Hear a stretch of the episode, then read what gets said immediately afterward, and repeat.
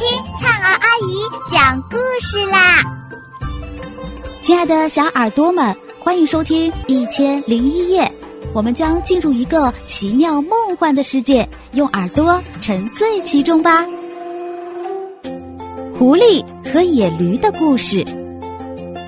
从前有一只狐狸，天天都到山上去捕捉猎物，以填饱肚皮。一次，这只狐狸。又出去转了一整天，结果毫无收获。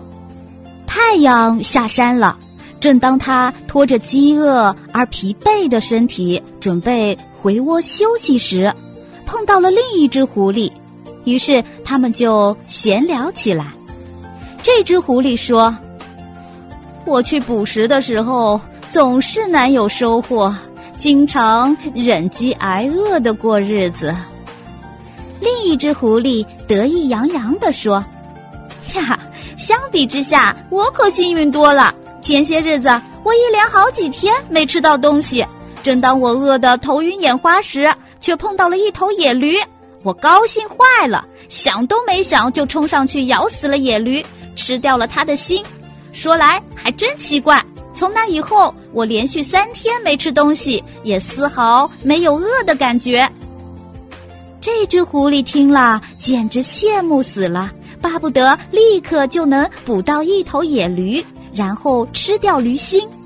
于是，在接下来的几天里，他无心捕捉其他动物，到处寻觅野驴，结果一无所获，白白饿了几天。这天，他实在饿得走不动了，躺在窝中奄奄一息。就在这时，他突然听到窝外传来几声野驴的哀叫，听到叫声，奄奄一息的狐狸强打精神，从窝中爬了出来，发现窝口躺着一头刚刚死去的野驴。饿得要死的狐狸别提有多高兴了，他觉得这一定是上天在拯救他，赐予他恩惠。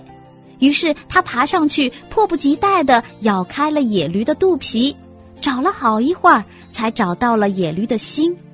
可狐狸不知道，野驴的心里还有一枚被折断的铁箭头。